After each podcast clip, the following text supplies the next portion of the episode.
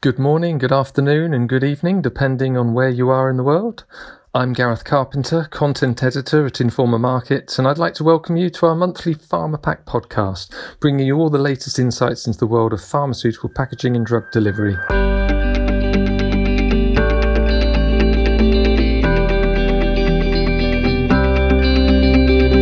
And here we are in part two of this exclusive three part series in which we've partnered up with one of Northern Europe's oldest academic institutions, Lund University in Sweden, to focus on the progress the industry has made in shifting from product centred to patient centric design packaging.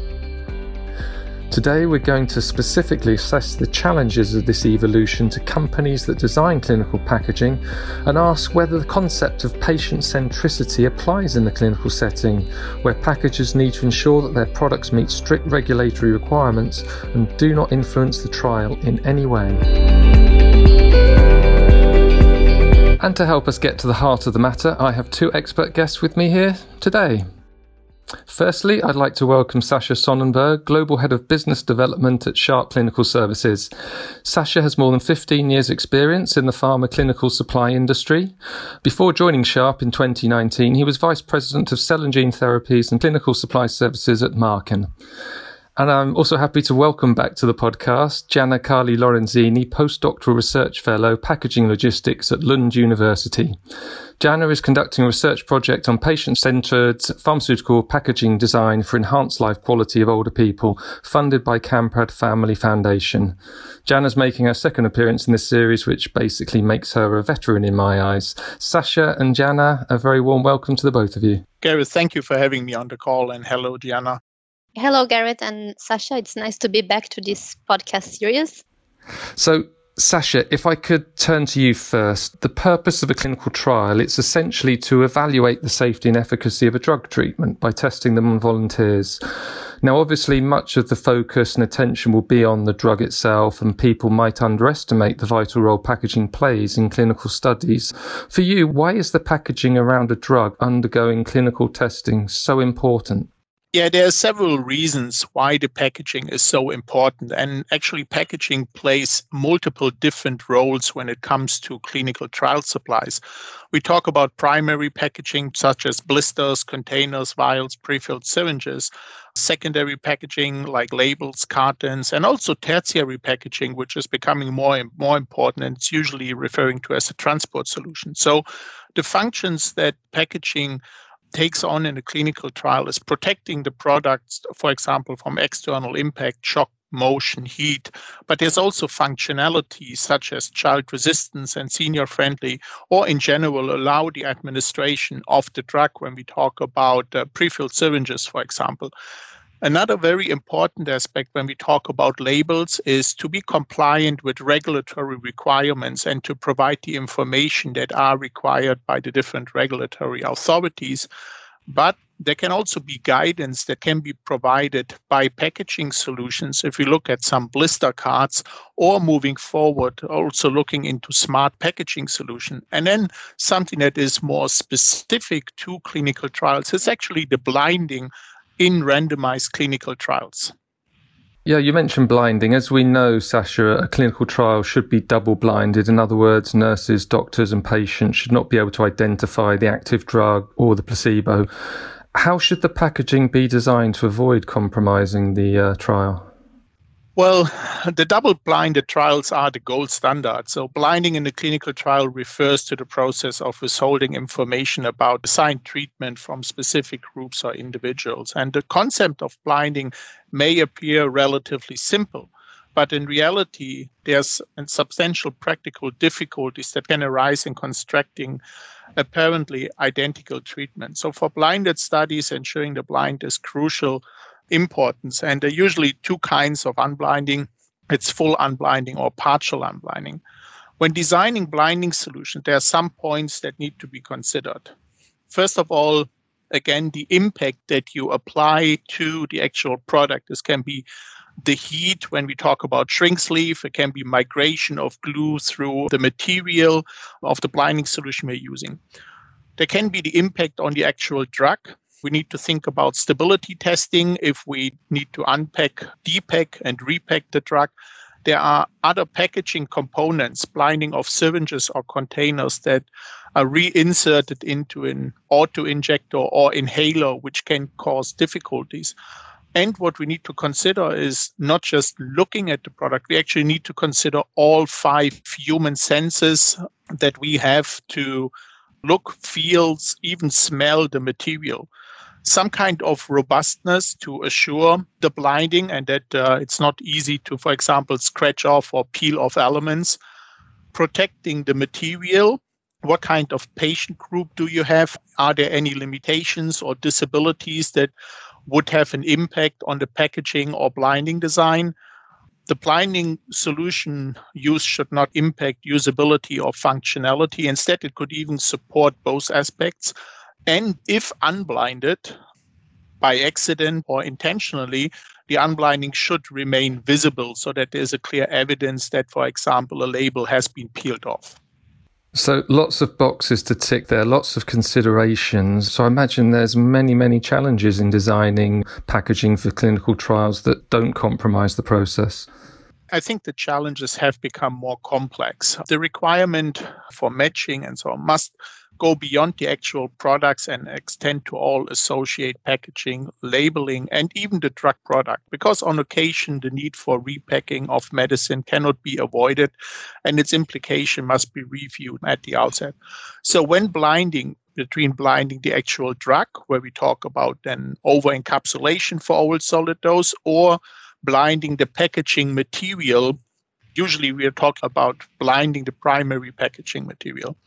When designing the packaging or blinding solution, usability and functionality are the main criteria that need to be looked at, especially with more drug device combination. Packaging design is becoming more challenging. It's not just impacting the actual packaging design, you also need to have an eye on the packaging process especially if automated systems are used as a parameter for packaging might change because of the blinding solution.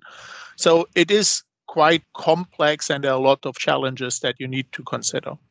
And as we know, you know, in, in, phase three, when the packaging should be as close as possible to the commercial stage packaging, I guess there are problems there as well in that the packagers need to make sure the blinding continues, but nevertheless, you need to have that similarity. Yeah, the challenges remain the same. In clinical supply packaging design is rather neutral compared to the commercial packaging where you think about branding, where you have let's say, a more colorful and design aspects that are considered. It's not what you have in clinical trials. However, when we talk about the actual packaging design, you should stay as closely as possible to the intended commercial design later on because you can learn a lot about feedback from patients on how they get along with the actual packaging design, if it is user friendly, if there are challenges they face, for example, especially when we look at some of the drugs that require child resistance and senior friendly solutions, or when we look at some of the trends where you use smart technologies or specific guidance technologies to support the patient. So there's a lot to take into account more when designing the actual packaging solution from a physical aspect. I'd like to steer the conversation towards functionality and usability, which you've already alluded to, Sasha, and I'd like to bring Jana into the conversation at this point. Jana, from your previous and current research, you've seen several examples of the many challenges people can face with packaging in general, pharmaceutical packaging, I should say. Packaging for clinical trials needs to emphasize the usability aspect of making it protective but still easy to use. So, which packaging features are important to consider when thinking about functionality and usability of the packaging? From my point of view, packaging used in clinical trials it's designed to be taught not only product centric way uh, where aspects like protection and stability are emphasized but there is also this need as you mentioned to understand the end user and user centric approach so, in my current research, I have asked packaging professionals working in the pharma business about what they think is patient centered packaging. And I usually get similar responses to this one. Packaging should be like intuitive, easy to handle, easy to open, easy to access. And a common view is that packaging facilitates use. So I have heard in these interviews that a good packaging is the one you do not think about. So you almost do not perceive it because the process of accessing the drug is so smooth. And I think this can also extend to packaging for clinical trials when thinking about end users. So packaging a clinical trial is not uh, selling a product, and I think Sasha just mentioned that you know the brand elements are not there. So it's not creating or strengthening any brand recognition. It's purely like a vehicle for the trial, and this should also go smooth. So recognizing the correct product for the trial, being easy to identify, these are among vital features as I see it. As clinical trials run in many markets with many different cultures among people as well. It's also important to identify common points that facilitate use no matter where you are testing these groups. And also to facilitate, of course, production and distribution. One example is like calendar blister packs that are among the preferred packs uh, that can facilitate adherence in a trial, for example. So blister packs that al- allow instructions to be printed on the packaging can make it easier for the end user. You can see like the blister that you know if the dose has been taken or not. So the patient can see it also. And it uh, helps in following like this the treatment or like the trial. Blisters may not be ideal if the testing group has some dexterity issues and sasha also commented on that i think. So you need to think about what kind of capabilities are in this range of people you are testing. And in this case bottles also like an alternative option but there are some risks like of contamination and also bottles do not provide a visual cue that uh, the tablet for the day has been taken if you're testing like tablets or pills and you know having these visual cues if you're giving a medication to be tested by patients at home this can be really important for adherence Jan has given a list of a few examples there, uh, Sasha. Do you have any more examples of functional, easy to use packaging for clinical trials? Yeah, absolutely. And I mean, talking about packaging features, we spoke about the usability and functionality. It makes, however, sense to look into some of the trends and development we have seen over the last five to 10 years. And pharma naturally is not the most innovative and fast forward moving industry. However, some developments like the current COVID 19 pandemic have accelerated the development of trends when we, for example, look into decentralized clinical trials. It was an emerging trend, maybe more as a trend, but now the majority of pharma companies had to look at these kind of solutions using direct to patient home care solutions allowing patients to receive their therapies at home and to either take them or to have a nurse coming to administer. On the other side, I believe that with these trends, we will see additional needs and opportunities coming up when we talk about compliance, adherence, where we will see new technologies coming up, such as smart elements that are included in packaging solutions. The technologies are there, they are not new. Yeah, they are used in other industries. And features that we could see more and more, and I know that some companies have already started to use them in pilot trials, are electronic screens and even sensors that can show additional information, such as the schedule, added reminder functions, or provide information about the temperature the drug has been stored at at the patient's home. Wow. So it's yeah, it really seems like things are moving on. Um, you mentioned patient adherence, Sasha. I mean, that's extremely important to the success of a clinical trial. This is a question to both of you. Maybe I could ask Jana first of all to answer. How do you keep patients engaged, Jana, through long-term trials? How do you convince patients to take the treatments as prescribed, follow what's instructed, and how can the packaging the clinical trial contribute to that? In my research, I have not addressed specifically like studies in, in the clinical trials, but I see many things that can be generalized from the studies I have conducted. And there is a lot of opportunities there for further research as we need more knowledge around packaging in clinical trials actually. So i have the feeling that people in general became more informed and more interested in clinical trials due to the pandemic. It's as if everybody has something to say nowadays and it's quite an interesting phenomenon to see. However, there are still the same old gaps in knowledge, and that has been like this for, for decades. One particular challenge regards especially like about engaging people and keeping them, as you said, taking the treatment for a long time. And that's what happens when not only in a clinical trial, but when you are taking a treatment in your daily basis. So we can reflect about the mechanisms that make people engaged in a clinical trial. In adherence for treatment, we usually see this pattern where people often they start with a high level of engagement. They have a motivation to begin you know they got a treatment and then they just start. And in a clinical trial we can think about people motivated to help themselves to help others. They find some purpose in participating yet we know that life comes in the way so we live busy lives we have many things to do.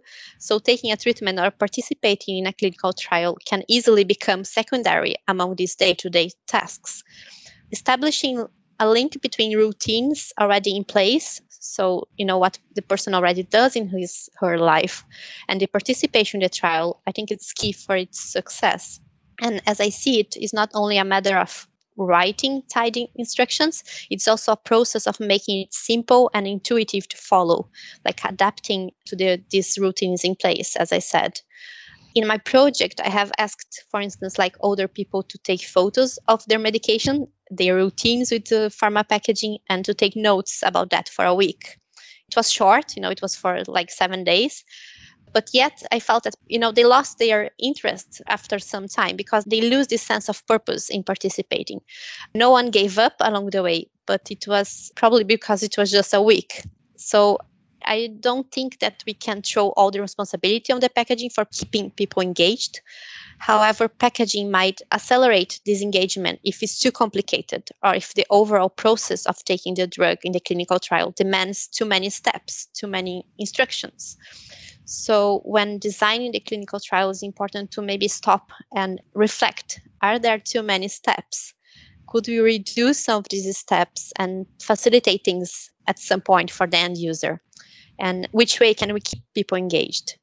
And one of the older patients I interviewed, he was kind of happy in participating in one clinical trial that was like extending over many years. And he pointed to some things that stimulated him to keep going. Like he had appointments with a specialist that was really keen to listen to him and about his health.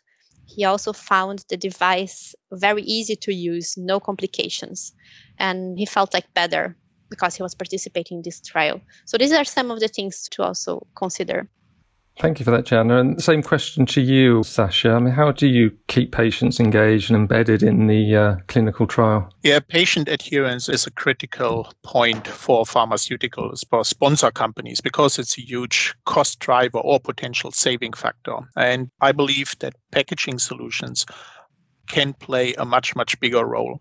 When we talk about patient engagement, we see that most patients drop out because the impact the clinical trial has on their daily routine is just too big.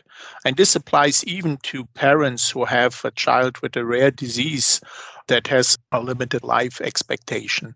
Even for them, it is hard to drive two, three, sometimes four hours or more to a clinical site to sit there and wait, then to talk to the investigator for 50 minutes or maybe have another appointment and then to drive back. So this is a huge impact. And just let's look to ourselves. If we need to stay and wait five minutes in front of the cashier at the supermarket, we already get nervous. So I think, as I mentioned earlier, we will see more decentralized trials. And there's the question how packaging solution can become more interactive.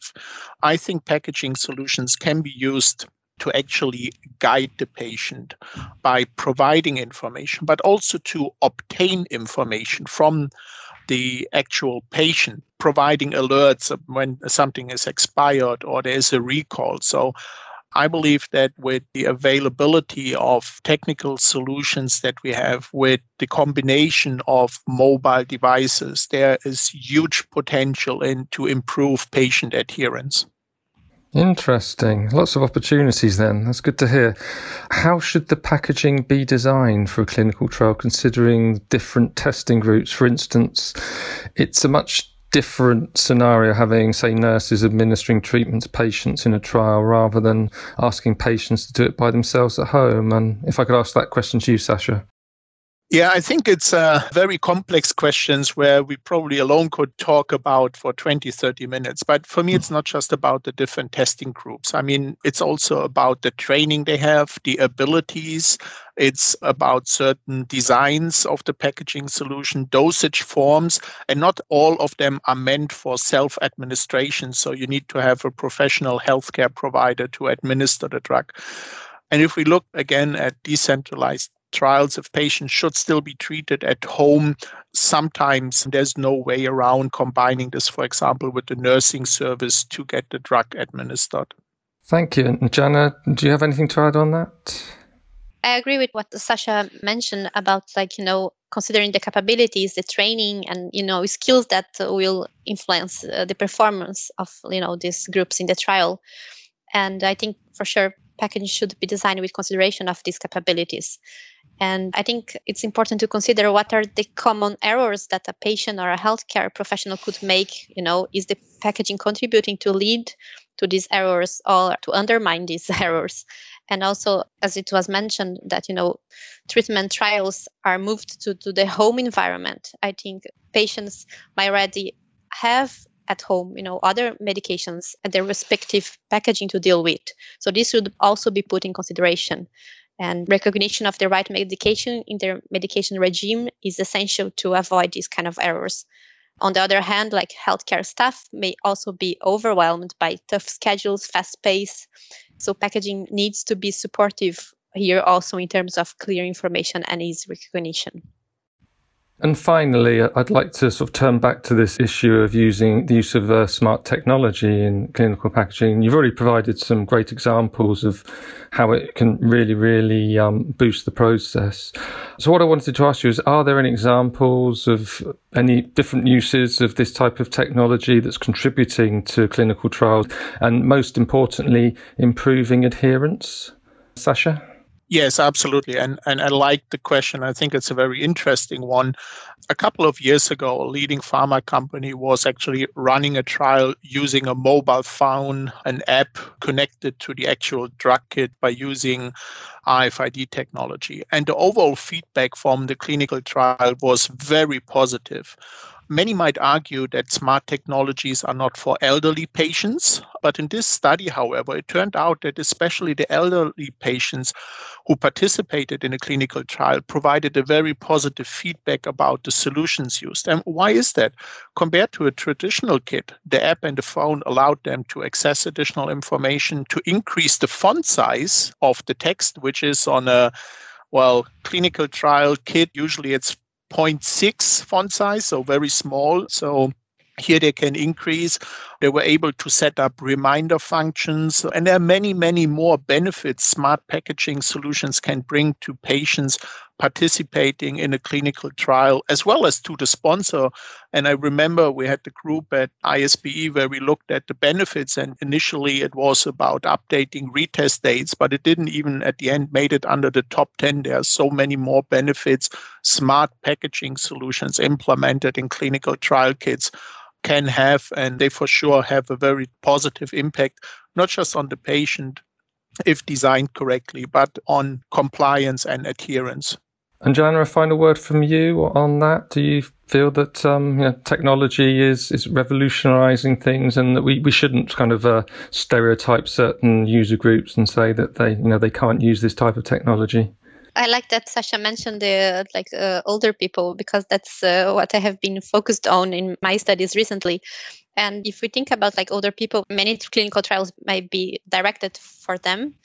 And uh, research shows that there is like a prejudice around aging. So by the way, we create like stereotypes about what it means to become older and so on. And older people are in general like they are a heterogeneous group. So it's also difficult to have one solution that fits all. And sometimes it's a matter of how you present technology to people and how, again, you show the purpose of using it. Talking with some uh, startup companies in, in medtech area, they comment that if you ask people, sometimes they think, okay, I don't need this technology in my treatment. But in fact, they, they, they do because, you know, poor adherence rates. So it's important to show like there is a purpose of using this technology and how you add these to, as I said before, like the routines. So it's not an extra step; it's building the embedded in the routine. So it becomes easy to use this technology.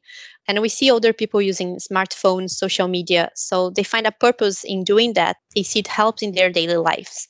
So we need to be careful with the idea of older people and other groups can or cannot do. And also, I think it's important to also pay attention to possible biases that may surge in, in clinical trials because you may engage volunteers in your trial that are already adopters of technology but this can also not correspond to the majority of your population. So this is something to think about as well.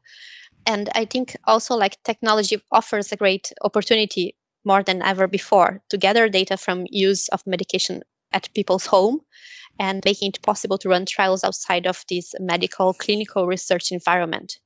But as I said, there, there's this need of synchronizing how you take the physical medication and how you add the input in the like the cloud or you know in a digital environment. So these two things should be connected.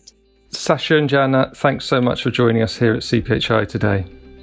Thank you. It was a pleasure. Thank you very much. It was nice to talk to you today.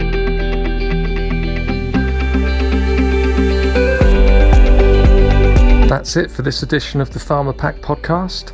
Next month, in the third and final episode of this series, Jana and I, along with other industry experts, will explore how companies should approach the design of senior friendly, self administered drug devices and how to keep older patients involved and engaged at every phase of the development process.